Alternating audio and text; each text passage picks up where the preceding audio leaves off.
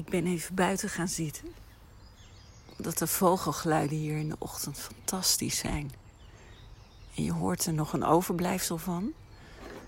Als het bijna licht wordt, is het echt ongelooflijk.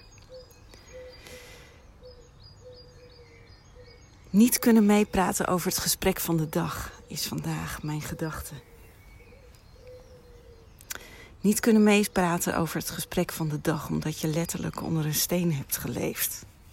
Het overkwam de opgestane Jezus toen hij een gesprek probeerde aan te knopen met twee wandelaars die naar een dorpje bij Jeruzalem liepen. En hij krijgt van een van de twee meteen een weerwoord. Als hij vraagt wat er gebeurd is. Ben je de enige die niet weet wat er in Jeruzalem is gebeurd de afgelopen dagen?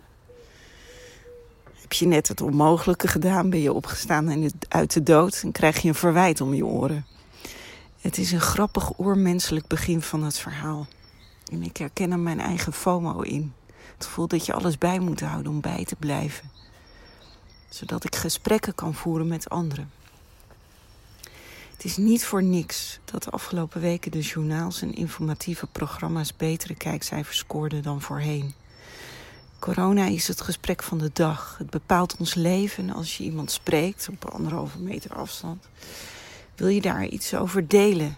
Wil je je eigen ongemak en wellicht ook je leed delen? En dat deden we dus al in het jaar nul. Als iets je zo in beslag neemt, is er eigenlijk niet zoveel ruimte voor anderen. Ik merk zelf dat ik mijn best moet doen. Ook betrokken te zijn bij ellendig nieuws van verder weg. Om bijvoorbeeld die petitie SOS Moria te tekenen. Omdat mijn leven er op dit moment ook zo anders voor staat. Zo, anders, zo drastisch veranderd is. En ik niet weet hoe het over een paar maanden, laat staan een jaar is. Dat neemt mijn gedachten in beslag. Bovendien heb ik werk genoeg in mijn eigen leven op dit moment. Thuiswerken, thuisjuffen, het huishouden, attent proberen te zijn naar mensen in mijn directe omgeving, sporten. Daar faal ik al in. Laat staan dat ik mijn blik verder richt. Dat doen die twee mannen dus wel. Die nodigen een vreemdeling uit, die het gesprek aan met hen aanknoopt in hun huis, aan hun tafel.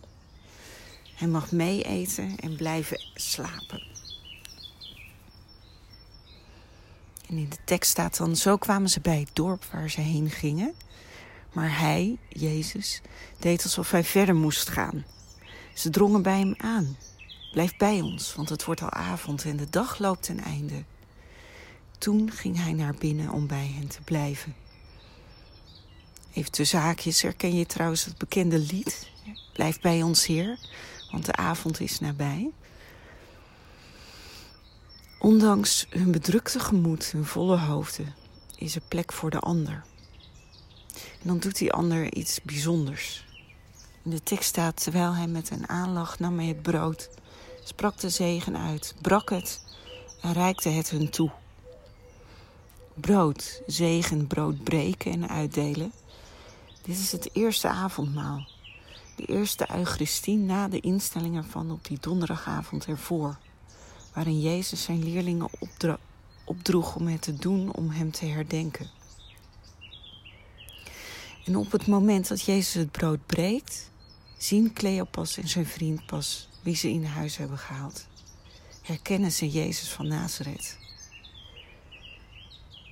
Dit gaat verder dan een symbolische daad. Het is daadwerkelijk Jezus vinden in het breken van het brood.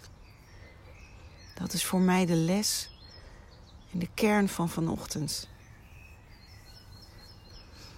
De ander en daarmee ook Jezus vinden als het je ondanks je bedrukte gemoed lukt om de blik naar buiten te richten.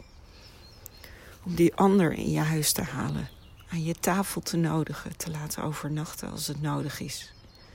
Als je dat wat je hebt deelt met de vreemdeling die op je pad komt. En als dat nu misschien letterlijk niet kan, om het dan figuurlijk te doen. Ik vind dat niet makkelijk. Maar ik geloof wel dat het de weg is om te gaan. Juist omdat het zo tegen mezelf ingaat. Dat waren mijn gedachten op de vroege ochtend. Ik vond het een opgave, maar ook een eer om de plek van Rico in te nemen. Morgen is hij er weer. Ik wens je vrede en alle goeds voor vandaag.